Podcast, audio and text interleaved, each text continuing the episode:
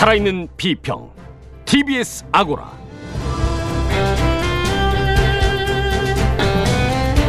안녕하세요. TBS 아고라 송현주입니다. 1차 커뮤니케이션 혁명은 언어의 발명이라고 합니다.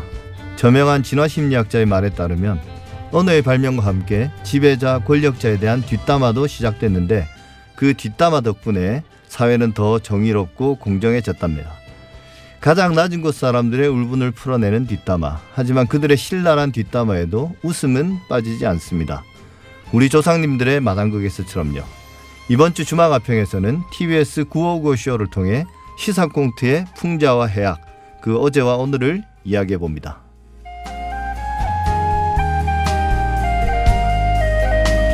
근심거리라더니 10년도 지나지 않아서 이젠 재앙이랍니다. 저출산 문제 정말 심각하죠.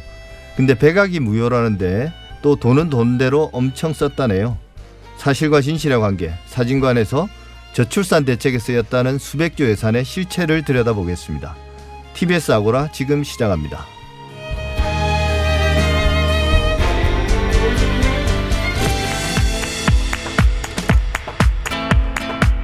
달리는 TBS에 꼭 필요한 평을 더합니다. 주마 가평.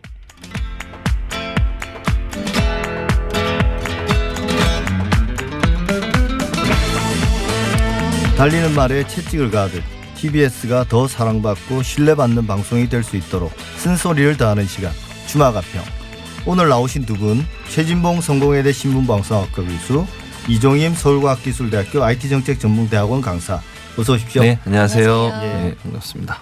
오늘의 주제는 배칠수 박희진의 955쇼. 먼저 김민정 리포터가 준비한 내용부터 듣고 이야기 시작하겠습니다.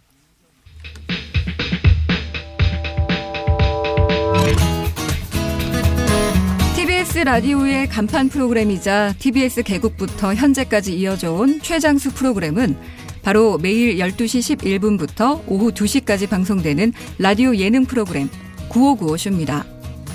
초대 DJ 박세민과 정재윤을 시작으로 13년간 9595쇼를 진행했던 김성환 DJ, 또 이성미, 이영자, 박희진, 김학도, 안지환 등 여러 진행자들이 탁월한 연기력으로 시사꽁트를 소화하며 9595쇼를 이끌어왔는데요.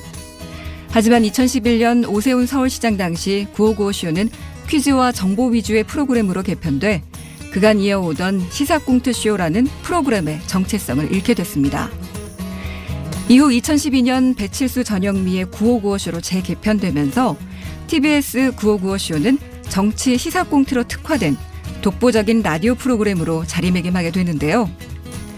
백반집에서 나누는 정치 시사 토론, 백반 토론을 비롯해서 나는 짐이다, 팩트 터치 등 다양한 꽁트로 재미와 풍자 두 마리의 토끼를 모두 잡았다는 평과 함께 한국 방송 대상, 한국 PD대상과 같은 상을 여러 차례 수상한 바 있습니다. 여기서 잠깐 지난 11월 6일 수요일에 방송됐던 배칠수 박희진의 9595쇼 들어보시죠.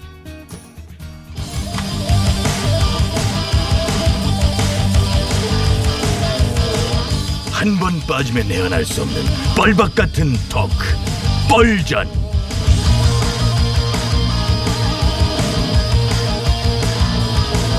신개념 시사 토크쇼 뻘전 사회를 맡은 유 작가 인사드리겠습니다. 반갑습니다. 예, 안녕하세요. 자, 고전 출연자 소개하면서 출발할게요. 차례대로 나와주세요. 술래 술래가 술래야 안녕하십니까 소금 먹는 개불 같은 쌔바닥의 소유자 김술래입니다 예, 다음 분 소개하세요. 들깨는 울지 않는다 다만 짖을 뿐 오 오 오 들깨는 갑질 하잖아 버려 기베이 보스의 새벽은 내가 밝힌다. 아, 아, 아! 보스의 쌈떡, 보쌈, 원철입니다. 예, 한 주에 딱 중간 예, 수요일에 뻘전 시작해 보려고 합니다. 네네 인재 영입을 놓고 말들이 많죠. 예, 월요일부터 시끄러웠던 잔주박 전 대장의 기자회견하고 또 그 내용에 대한 해명까지 여러 발언에 대한 의원님들의 생각이 궁금해서 네. 오늘 그 얘기 한번 나눠보려고 합니다. 제가부터 할게요 예. 들으신 코너는 배칠수 박희진의 9595쇼에서 가장 비중 있는 꽁트 코너, 이 독한 혀들의 전쟁 뻘전입니다. 배칠수 박희진 두 진행자의 성대모사가 꽁트를 한층 맛깔나게 만드는데요. 955쇼 애청자들께서는 어떤 의견을 보내주셨을까요? 먼저 애청자 5855님께서는 정치판의 흐지부지한 모습을 보는 것 같아서 재미있으면서도 씁쓸하네요. 뻘전 듣다 보면 여러 가지 감정이 듭니다. 하셨고요. 알고 보니님은 백반 토론 없어져서 좀 서운했는데 뻘전이 생기고 또 새로운 캐릭터가 나와서 여전히 재밌습니다. 매일 이 시간만 기다립니다. 하셨습니다. 7307님은 요즘 정치인들이 더 웃기고 센 말을 해대니 이걸 어쩌면 좋나요? 작가님 비롯한 제작진들 정말 고생 많습니다. 라고 보내주셨습니다. 이 반면 9998님은 뻘전이 특정 정당과 정치인만 꼬투리 잡는 것 같은데요. 이 성역 없이 다룹시다. 라고 하셨고요. 또 오사이사님은 뻘전 재밌게 잘 듣고 있는데요. 허를 찌르는 이 따끔한 일침 좀 많이 넣어주세요. 라고 보내셨습니다. 이처럼 최근에 TBS 9595쇼의 시사콩트가 조금 평이해졌다 이런 지적도 나오고 있는데요.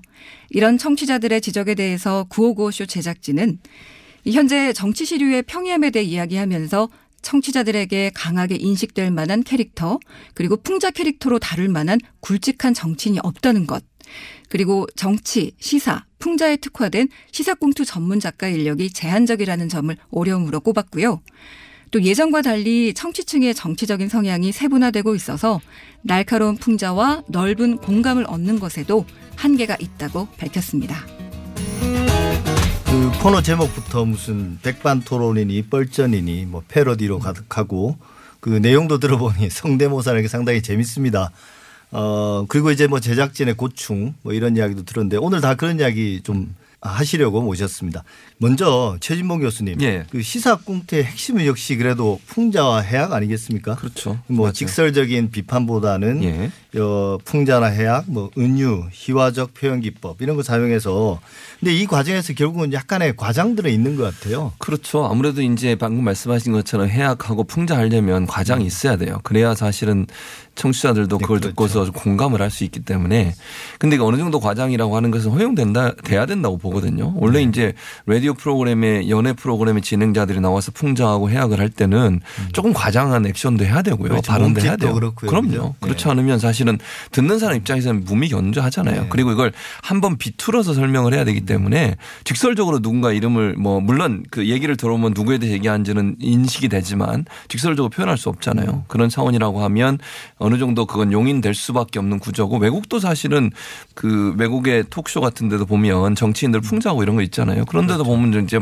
좀 과장해서 얘기하고 이런 표현이 있어서 저는 그건 어느 정도 필요하다고 봐요. 근데 그게 너무 이제 있지도 않은 사실을 부풀리거나 또는 그것이 어떤 한 사람이 했던 말의 의미를 완전히 좀 그 왜곡될 수 있는 정도까지 가는 것은 그건 좀 부정적이다. 그러나 일정 부분 좀 과장된 표현 자체는 재미라는 요소 연애 오락 프로그램의 특성이라는 점에서는 허용돼야 된다. 이렇게 우리가. 흔히 촌철 살인이라고 이야기하는. 예, 그렇습니다. 예. 근데 이종인 박사님 그 풍자나 해악은 사실은 경계가 애매한데요. 사실은 좀 약간 조롱이 섞여 있지 않습니까? 그 비판을 조롱의 형식으로 표현하는데 그 과정에서 이제 청취자들은 좀 유쾌하고 상쾌하고 막 통쾌하게까지 한 건데 반면에 이런 것들이 어떤 정치적 냉소주의를 유발하는 건 아니냐 뭐 너무 희화화시키면 그런 말들에 대해서는 어떻게 생각하십니까? 네, 앞에서도 여러 가지 말씀해 주셨는데요. 사실은 풍자라는 게 사회적 현상을 이제 과장하거나 왜곡하거나 비꼬는 방법으로 이제 시청자나 수용자들에게 전달하는 부분으로 많이 활용이 됐었기 때문에 서로가 청취자나 시청자와 방송 제작진과 같이 공통으로 알고 있는 어떤 상황을 서로 알고 있지만 돌려서 얘기하는 그리고 이제 그렇지만 핵심적인 부분은 사회 정치적 이슈를 풍자하는 방식으로 진행되어 왔습니다. 그리고 또 한편에 풍자의 이런 부분들이 앞에서도 이제 교수님께서 어떤 과장되지만 그런 부분들을 계속 이야기하는 것이 되게 중요하다라는 얘기를 해주셨는데 저 역시도 풍자의 어떤 사회 정치적인 역할이 굉장히 중요하다라고 생각을 합니다. 사회의 어떤 이상 현상을 알리는 일종의 경계 신호, 알람 같은 역할을 하기도 하는데요.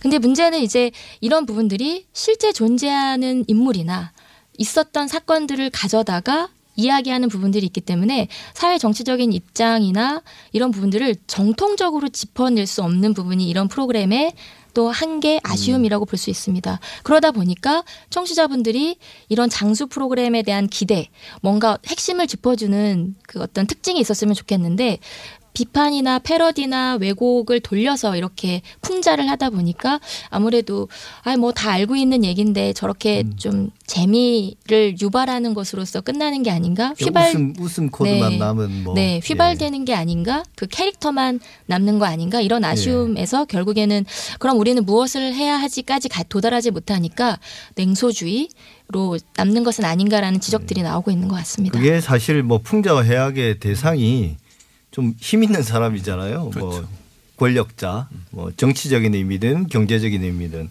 그 민주화 이후에도 또 권력이 시사 꽁트에 어, 외압을 가하는 그런 경우는 많았던 것 같은데요. 예, 그렇죠. 뭐 권위주의 정권 시절에 뭐 말할 것도 없고. 예. 박근혜 전 대통령은 좀 어땠나요? 아, 그 최근의 일로는 최근에 일로 그 그때도 심각했죠. 뭐 네. 예를 하나 들어볼게요. 가장 이제 눈에 띄게 에, 탄압을 받았던 게 뭐냐면 CJ ENM에서 여의도 텔레토, 텔레톱이라는 걸 했잖아요. 그렇죠. 예. 또 또였나요? 그 캐릭터 이름이? 그랬던 것 같아요. 그러니까 박근혜 전 대통령의 이미지를 이제 물론 직접적으로 표현은 안 했지만 네. 근데 박근혜 전 대통령 한 건 아니잖아요. 그때 여의도 그렇죠. 텔레톱에서 그때 문재인이도 했고 그랬었죠. 예. 안철수 후보에 예. 대해서도 했었고.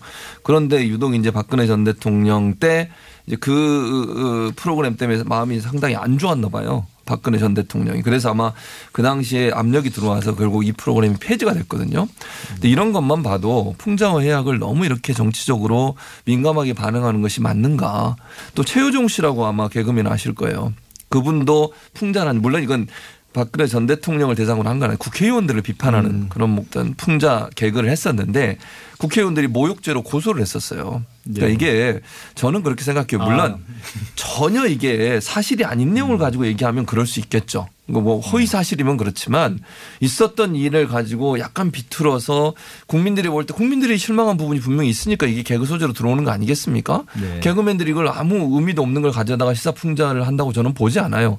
논란이 됐던 사안에 대해서 약간 비틀어서 재미적 요소를 집어넣어서 하는 것을 이렇게까지 민감하게 반응해서 법적 처벌을 요구하는 이런 행동을 하는 것이 그럼 우리 사회에서는 그런 힘 있는 권력 있는 사람들에 대한 비판 풍자 이런 걸 전혀 못 하는 거잖아요. 네. 그게 어떻게 민주주의 사회라고 볼 수 있겠습니까? 그런 점에서 본다고 하면 박근혜 전 대통령 시절에도 힘 있는 사람들은 본인에 대한 그런 비꼬는 또는 뭐 한번 비틀어서 얘기하는 풍자 해악을 그냥 받아들일 수 없는 그런 상황에서 지속적으로 압박을 가해왔던 게 아닌가 그렇게 볼 수 있을 것 같습니다. 그 이후에 그 국정농단 사태 이후에 그 청문회 과정에서 밝혀진 게 당시에 CJN의 부사장이 물러나는 아, 선으로 맞아요. 그랬었죠. 뭐 코너는 폐지하고 예, 그런 그랬었죠. 식으로 이제 이야기가 됐다고 들었습니다. 저도 어 이종인 박사님 뭐 모든 권력자들이 다 어떤 민감한 건 아니었잖아요. 어떤 분들은 그런 것들에 대해서 좀 용인하거나 혹은 은근히 즐기는 분도 있고 그랬던 것 같은데요. 어, 사실은 그런 부분들은 당대의 그 시기에 코미디 프로그램이 어떠한 내용을 구성하는가 그리고 네. 거기에 대해서 대중이 어떻게 반응하고 즐기는가에 따라서 예의가 되는 것 같아요. 사실 예전에 대통령들이 코미디 프로그램에 출연하거나 라디오 프로그램에서 개그맨들이 재연하거나 라디오 프로그램에서 성대모사를 하는 일 사실 굉장히 많았었거든요. 그리고 그런 부분에 대해서 어, 용인하는 그것을 이제 나를 막 비판하거나 공격하는 것이 아니라 아 내가 저렇게 대중적으로 알려져 있고 또 많은 사람들이 즐기는구나라는 그 정도의 선에서 사실은 방송 프로그램이나 라디오 프로그램에 대해서 평가를 했었는데 사실 이것이 한 지난 10년 사이에 너무나 경직된 형태로 권력에서 발현되는 것 같아요. 그래서 뭐 그냥 간단하게 던진 말이라고 하지만 실제로 방송 제작진들 같은 경우에는 그걸 지나칠 수 없는 상황으로 전달이 되면서 책임자가 물러나거나 코너가 폐지되거나 이런 상황들이 계속적으로 좀 나타났던 부분들이 있고 또 최근에 안타까운 부분이나 좀 아쉬운 부분은 지금 이 9595쇼 같은 경우에는 계속적으로 그 진행자 두 분이 재미있는 성대모사를 하면서 정치적인 이슈들을 청취자들에게 전달해주는 일종의 뭐 큐레이션 서비스도 되고 또 재미를 전달해 주기도 하는데 방송 프로그램에서 코미디 프로그램은 사실은 큰 호응을 얻고 있지 못합니다. 그 부분은 시청자나 청취자들이 원하는 부분들을 짚어내지 못하는 그리고 너무나 많이 고려하고 가리다 보니까 적극적으로 캐릭터를 내세우지 못하게 되고 사회 정치적 이슈도 말하지 못하게 되면서 과거의 코미디 프로그램의 어떤 영광이라는 것들을 지금은 찾아보기 어렵다는 것도 그게 일종의 뭐 학습 효과가 아닌가 싶어요. 뭐 이렇게 좀 자유로워질 때 좀 제대로 된 아프게 하는 음. 그런 코너들을 만들어서 반응도 좋았는데 뭐 정권이 바뀌거나 혹은 이제 권력자가 변심을 하거나 그러면 된소리를 맞는데 정작 가장 크게 된소리를 맞는 거는 제작진과 출연진이니까 사실 뭐 그런 학습 효과도 있을 것 같습니다. 근데 제가 이제 잠깐 말씀드리고 싶은 건 노무현 대통령이 예전에 그런 말을 한 적이 있는 것 같아요. 그 대통령 후보가 되기 전과 후보가 되고 나서 두 차례 이제 계란 세례를 맞았는데 그때 이제 노동자들한테도 맞았고 농민들한테도 맞았는데 정치하는 사람들이 좀 맞아줘야 국민들 화가 좀 풀리지 않겠냐 이런 말씀을 맞아요. 하신 적이 있어요. 그래서 좀 우리나라 정치인이든 뭐 그 경제인이든 자신에 대한 비판을 꼭 너무 그런 식으로 부정적으로만 아프게만 좀 받아들이지 않았으면 좋겠습니다. 근데 이 959 쇼도 그렇고요. 특히 이제 탄핵 전국이나 이럴 때 정치인 풍자로 뭐 어떤 나름 히트를 친 경우가 많은데 이게 편향됐다는 비판이 항상 뒤따르잖아요. 저는 이렇게 생각해요. 편향이라고 하는 것은 이게 뭐 뉴스라면요. 양쪽 의견을 대- 다 제시해 줘야 돼요. 그렇잖아요. 뉴스는 공정하게 보도해야 되니까 양쪽 의견이 있으면 양쪽 의견을 다 해줘야 되지만 시사나 해- 시사 해학이나 풍자 같은 경우에는 이슈 중심으로 간다고 저는 보거든요. 그러니까 개그맨들이나 아니면 뭐 진행하는 분들이 그날의 이슈 중에 가장 사람들의 관심을 많이 받는 부분을 빚고 와서 그걸 가지고 해학을 하고 풍자를 하는 거예요. 근데 꼭 반드시 A라는 정당과 관련된 사람이 풍자가 있으면 B라는 정당의 사람을 반 드시 해야 된다. 이거는 말이 안 되잖아요. 근데 왜 우리만 가지고 그래 그럴 수 있잖아요. 근데 그만큼 그분들이 좀 이렇게 이슈화되는 행동을 많이 한 거예요. 네. 그러니까 이거를 이것까지 해와 풍자마저도 예를 들면 균형을 맞춰라 이거는 저는 말이 안 된다고 생각합니다. 그 당시에 사회적으로 이슈가 됐던 것들을 가져오는 것은 프로그램을 만들거나 제작하거나 진행하는 사람 입장에 가장 재미있는 요소가 있기 때문에 그렇게 한다고 보여지기 때문에 네. 제가 볼 때는 이거는 뭐 균형을 안 맞췄다가 문제가 아니라 정말 그 시점에서 가장 이슈가 되는 이슈들을 그런 것들을 가지고 했느냐 안 했느냐가 중심이 돼야 된다고 저는 봅니다. 네, 그리고 글쎄 편향성이라는 것들의 문제 제기나 의견을 제시하는 것도 뭐 어쨌든 들을 수밖에 없는 것 같아요. 불특정 다수의 청취자분들이 계시긴 하니까.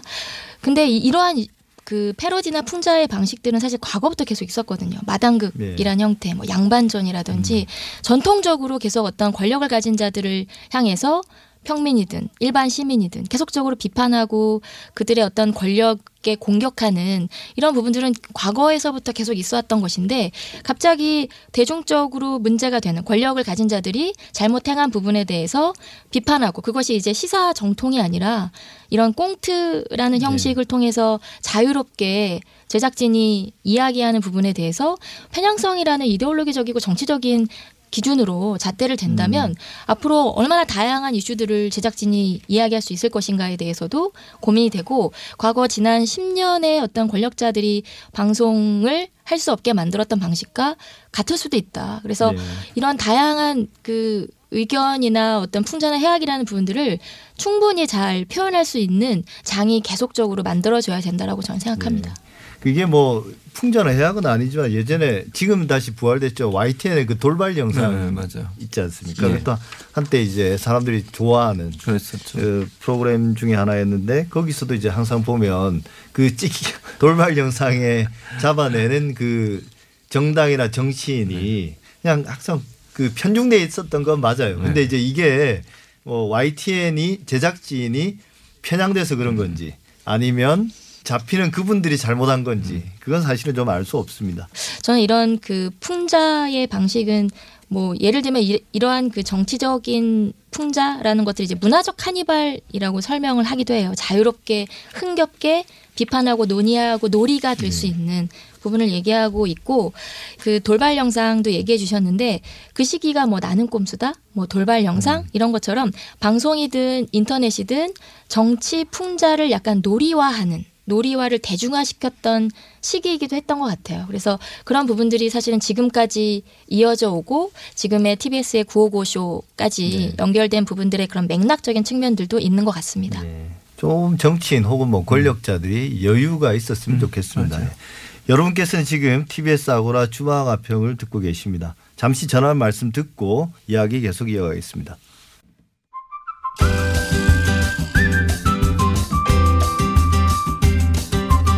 지금 여러분께서는 미디어 전문가 송현주 한림대 교수의 진행으로 TBS 아고라를 듣고 계십니다.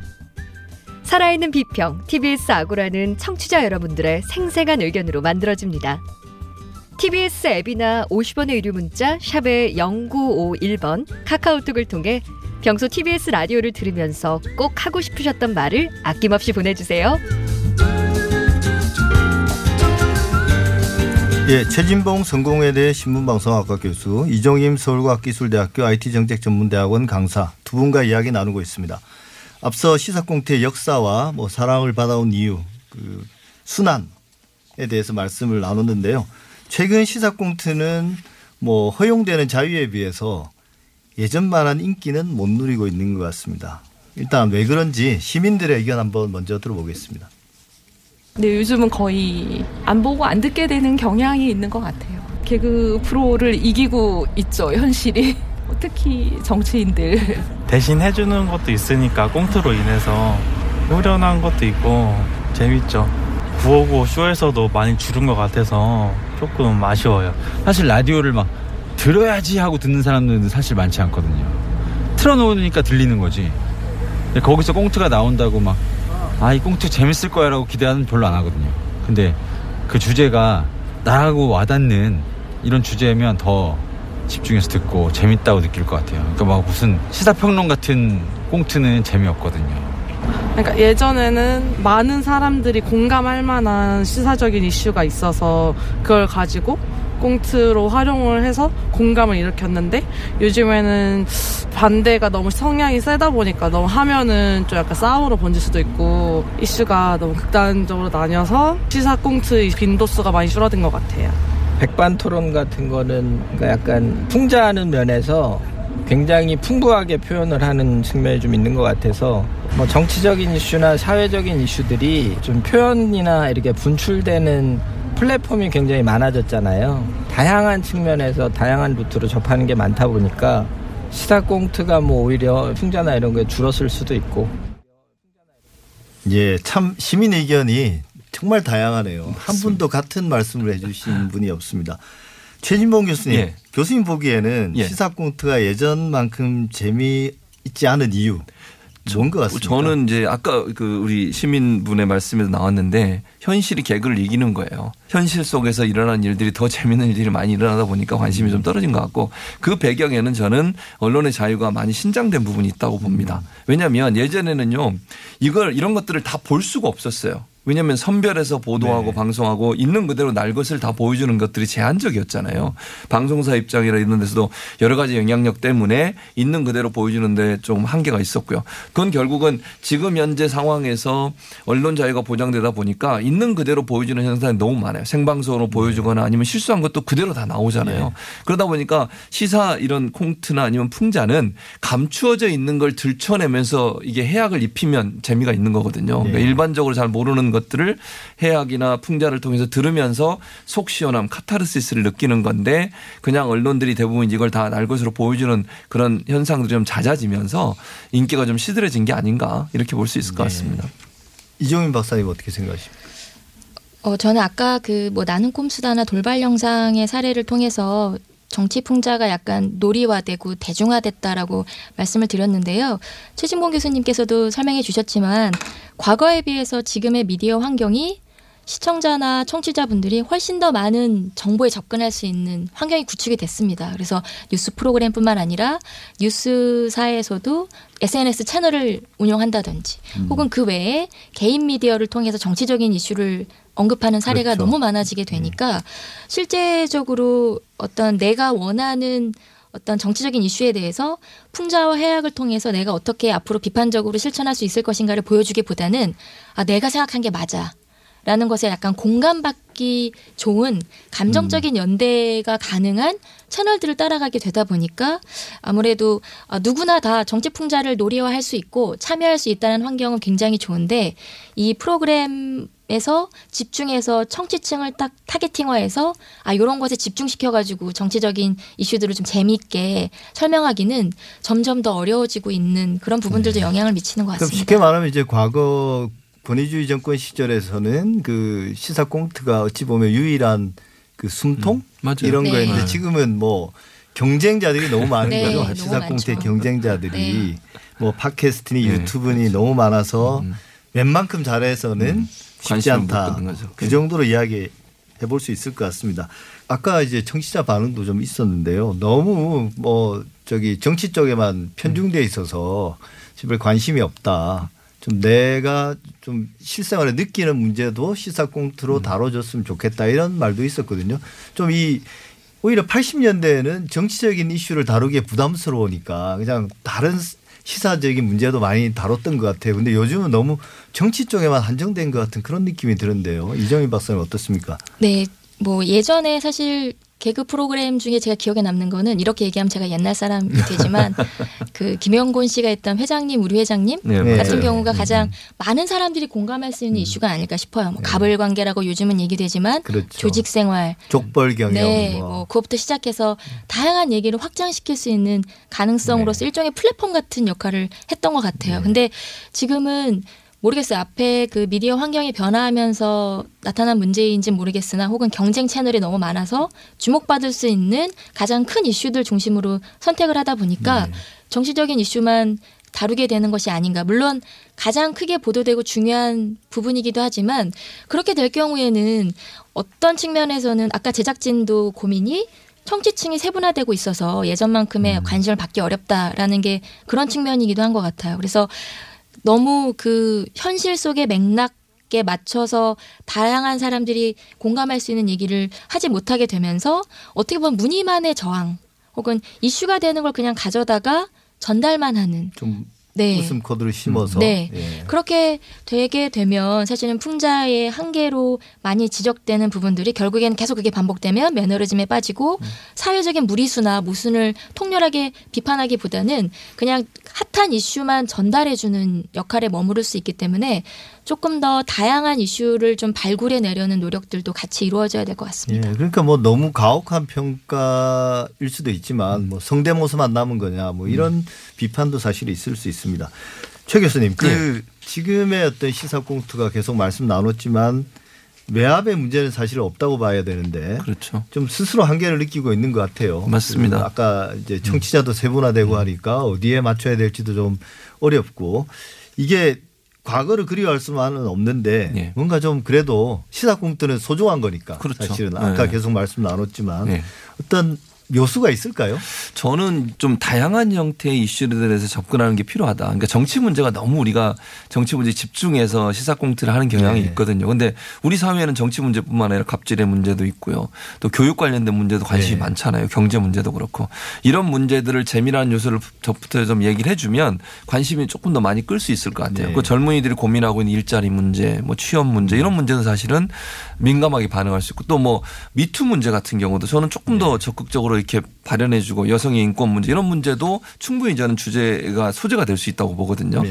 두 번째는 이제 언론사들이 이런 프로그램들을 만드는 데 있어서 조금 소극적인 것 같아요. 그러니까 첫째는 혹시나 논란이 되지 않을까 하는 음. 그런 걱정이 있는 것 같고요. 두 번째는 이제 인기가 시들시들하다 보니까 청취율이 안 올라가니까 이런 부분들 폐지를 하다 보니 예. 그럴 수 있는 장이 많이 많이 마련이 안 돼 있는 상황. 그래서 요거를 조금 그 언론사들이 적극적으로 이런 부분들을 좀 프로그램화하거나 아니면 프로그램 한 코너로 집어넣어서 활성화하려는 의지를 좀 보여준다고 하면 저는 처음에는 좀 청취율이 낮을 수 있지만 새로운 변화의 과정을 겪으면서 다양한 형태로 또 청취자를 만날 수 있는 기회도 있다고 보여지거든요. 요즘은 이제 잘 아시는 뭐 우리로 얘기하면 짤방이라고 보통 얘기해서 방송 프로그램 전체가 아니라 일부를 이렇게 끊어서 이제 유튜브나 아닌 이런 SNS에 공급을 하지 않습니까? 그런 형식으로 그 한 부분만 끊어서 만약에 이렇게 계속 확산을 시킨다고 하면 충분히 저는 승부가 있다고 봐요. 그래서 좀 프로그램의 어떤 정기화, 정례화와 함께 또 하나는 그 다양한 소재를 가지고 이런 해악을 하는 거 이런 부분들이 좀 새로운 형태의 어, 풍자, 시사 풍자를 있는 방안이 되지 않을까 이렇게 생각을 합니다. 예. 이정인 박사님 좀 특별히 우리 9595 쇼를 위해서 조언해 주실 건 있을까요? 네, 앞에서도 잠깐 이 프로그램에 대해 설명해 주셨는데 사실 굉장한 역사가 있습니다. 그리고 시사 꽁트 프로그램을 계속 이렇게 만들어낼 수 있다라는 것 자체도 그것만으로도 사실은 칭찬할 수 있는 부분이긴 한데 저 역시나 어, 너무 이 프로그램을 좋아하고 또 진행자분들도 다른 뭐 프로그램에서도 활약을 하셨던 분들이기 때문에 제가 생각했던 부분을 좀 말씀드린다면 이제 뭐 풍자나 해악이라는 단어를 저희가 굉장히 많이 언급했던 것 같아요. 근데 이게 왜 중요한가라고 봤을 때는 결국에는 권력으로부터 소외된 사람들의 목소리를 반감 없이 대중화시킬 수 있는 수단으로서? 네 예. 그런 부분이기 때문에 어, 계속적으로 이런 게 좀 잘 진행됐으면 좋겠다는 생각이 들고 앞에서 제가 카니발이라는 얘기를 말씀드렸는데 어, 뭐 굉장히 즐거운 장소라고 한다면 청취자분들이 분명히 많이 모이실 거란 생각이 들어요. 그러기 위해서는 이제 소재의 다양성이라는 측면도 중요한데 또 한편으로 지금의 청취자분들이 가장 또 중요하게 생각하는 부분은 뭐 공정성. 정치적인 공정성이든 어떤 교육과 관련된 공정성이든 혹은 오디션 프로그램에서의 공정성이든 모두가 다 그런 부분에 집중되고 있는 것 같아요. 그래서 이제 그런 부분들의 이슈를 조금 더 세분화시켜서 다양한 부분에 적용시켜서 만들어 주시면 좋겠다는 생각이 들고 저는 한편으로는 아까 그 리포터분이 설명해 주셨을 때 제작진이 다 알고 계신 것 같긴 해요. 작가가 너무 부족하다. 음. 사실은 이러한 정치적인 부분을 돌려서 잘 어필할 수 있는 글을 작성한다라는 게 사실은 쉽지 않거든요. 물론 성대모사를 해주시는 진행자분들의 역할도 중요하지만 그래서 미국이나 영국 같은 경우에는 워낙에 시트콤이 많이 그 방송이 되고 있고 토크쇼나 이런 그 시사 토크 이런 그 풍자 작가분들이 시트콤에서 이미 많이 트레이닝을 받고 투입되는 경우들이 정례화되어 있기도 합니다. 그래서 어떻게 작가들을 발굴할 것인가는 뭐 미국이나 영국에서도 마찬가지로 고민하고 있는 부분인데 이제 그러면 어떻게 작가를 발굴해야 되냐고 묻으신다면 좀 고민이 되겠지만 어쨌든 작가 진을 계속적으로 발굴하는 노력들도 함께 해주신다면 어 얼마든지 사회 정치적인 이슈는 매일매일 발생하는 부분이고 네. 그 부분을 이 955 쇼만의 차별적인 언어로 쓸 수 있는 어, 어떤 작가의 발굴 또 제작진의 노력 이런 것들이 계속 지속된다면 앞으로도 좀 계속 인기를 끌 수 있지 않을까 생각합니다. 사람을 화나게 하는 게 제일 쉬운 일이고요. 웃게 만드는 게 제일 어렵다고 어렵습니다. 합니다. 네. 네. 화날 만한 이슈를 거기서 웃음을 만들어내는 게 정말 어려운 힘들죠. 일이죠. 예. 뭐 아무래도 제작진의 능력이 특별히 더 요구되는 것 같고요. 결론은 시사 꽁트는 여전히 유의미하고 소중하다. 맞습니다. 어떻게든지 잘 키워서 우리 국민들의 정치적 감성을 좀, 좀 밝게 만들어줄 필요가 있다. 이 정도 말씀이었던 것 같습니다. 오늘 나와주신 이종임 서울과학기술대학교 IT정책전문대학원 강사 최진봉 성공회대 신문방송학과 교수 두 분과는 여기까지 하겠습니다. 감사합니다. 네, 감사합니다. 방금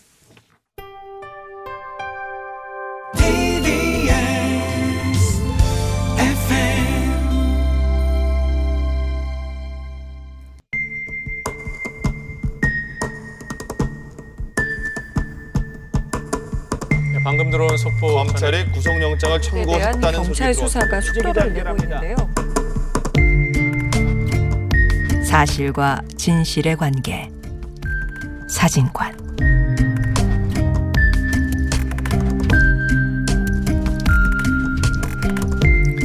사실과 사실의 어떤 관계를 이해해야 진실에 더 다가갈 수 있는지 고민해보는 사실과 진실의 관계 사진관.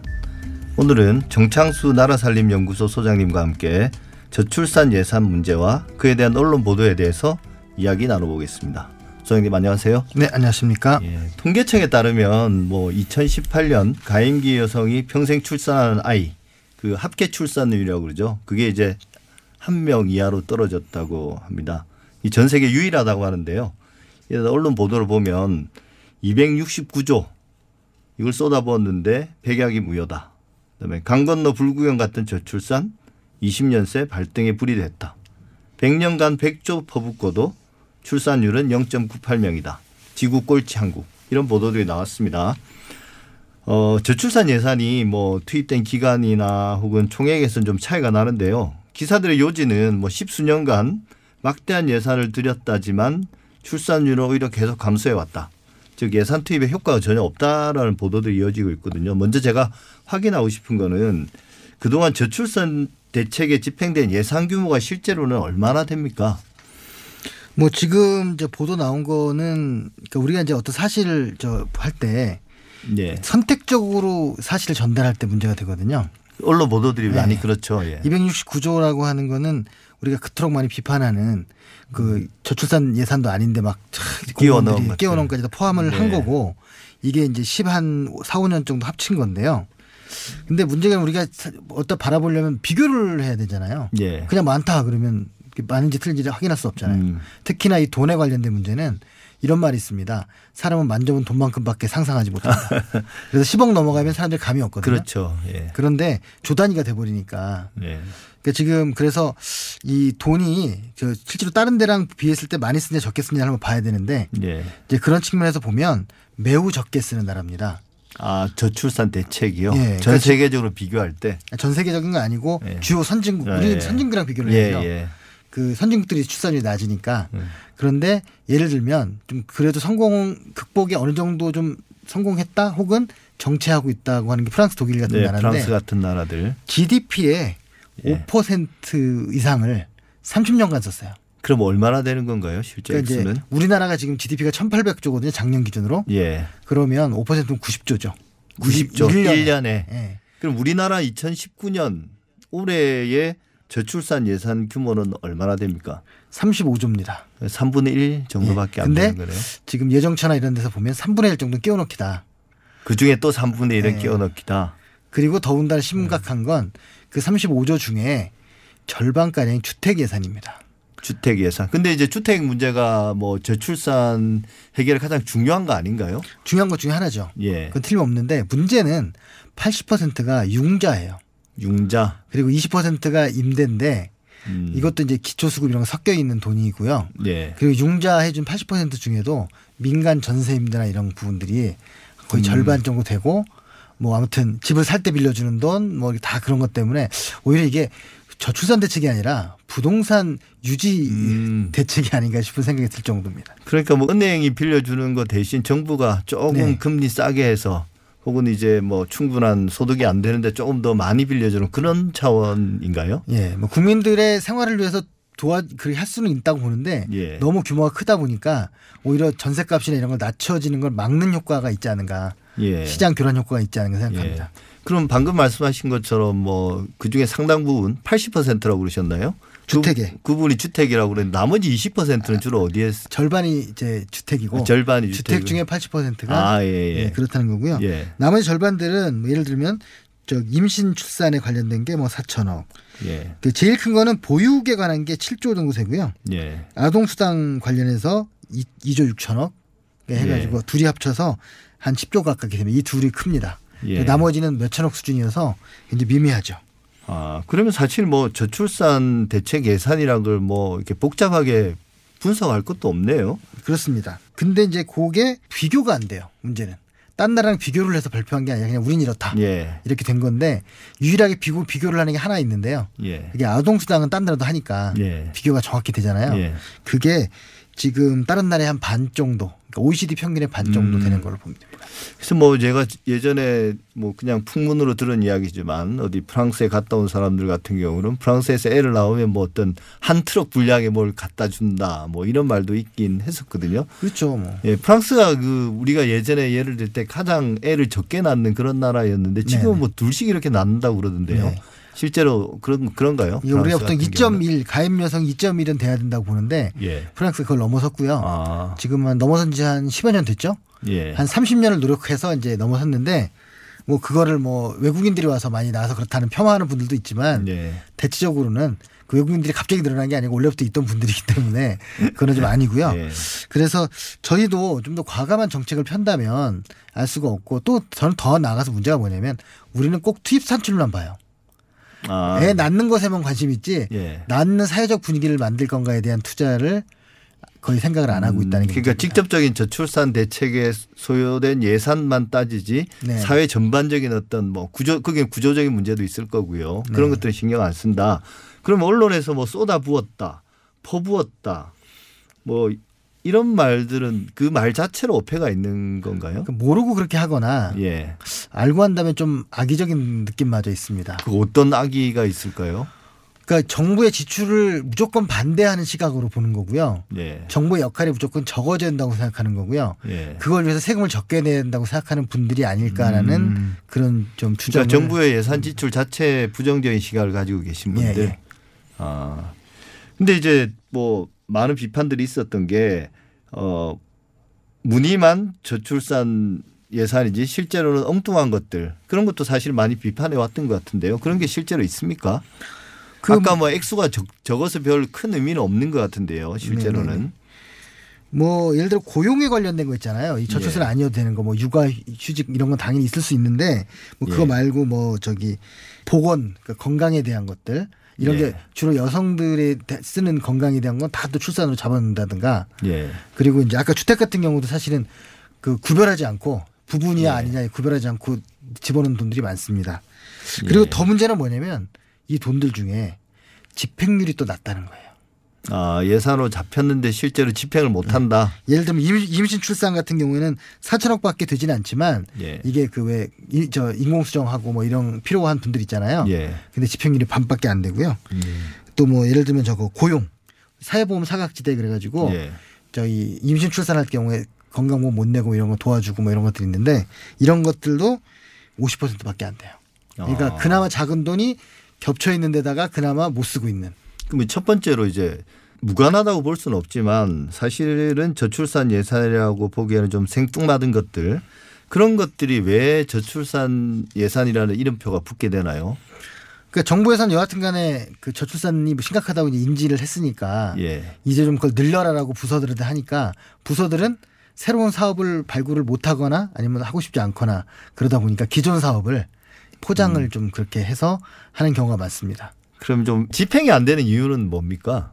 그 적은 예산이라도 좀 계획이 잘못됐거나 예. 아니면 적극적으로 노력을 하지 않거나 이 두 가지인데요.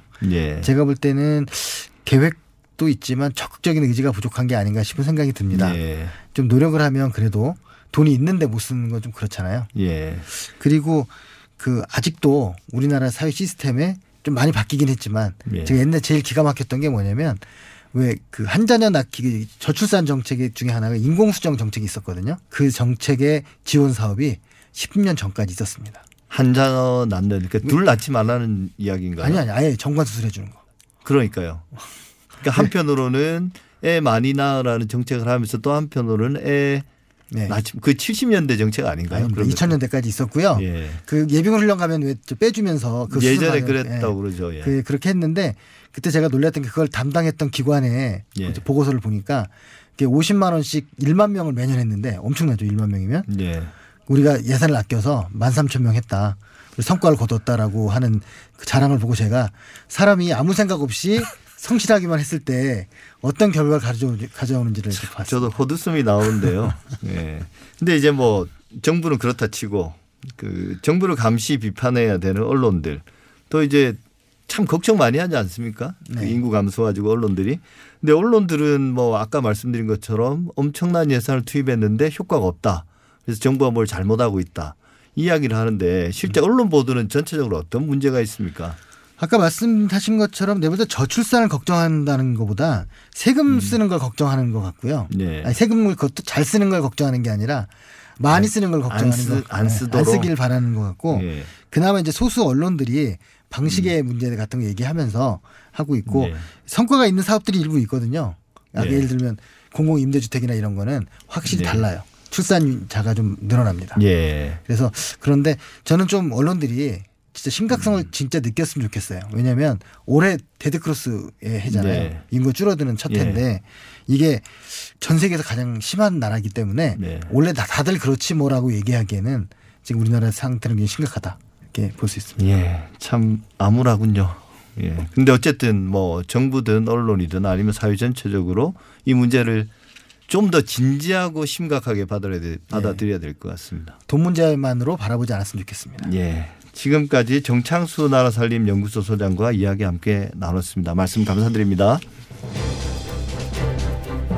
TBS 아고라 청취자 여러분의 의견도 잘 받아보고 있습니다. 4062님, 이런 취지의 방송 좋습니다. 쓴소리도 듣고 고쳐 나가야 바로 설 수 있죠. 응원합니다. 6771님, 뉴스 홈스 시대에 사진관 같은 코너가 꼭 필요합니다. 다양한 분야를 다룬다면 정말 유익하겠네요. 9389님, 미디어 쪽은 잘 모르는데 아고라 1년이면 뉴스와 세상 보는 눈이 달라질 것 같네요. 시간이 좀 아쉽지만 다시 듣기로라도 열심히 듣겠습니다. 어, 정말 말씀 감사드리고요. 주말 인 시간에 가볍게 들으실 수 있는 내용은 아닌데요. 관심 기울여 주셔서 정말 감사드립니다. TBS 아고라는 청취자 여러분들의 소중한 말씀을 새겨 듣고 앞으로도 TBS와 우리 사회 미디어 전반을 더욱 날카로운 눈으로 지켜보겠습니다. TBS 아고라 오늘은 여기까지입니다. 다음 주 토요일 오전 8시 더 진실된 비평으로 여러분을 찾아뵐 수 있도록 열심히 노력하겠습니다. 감사합니다.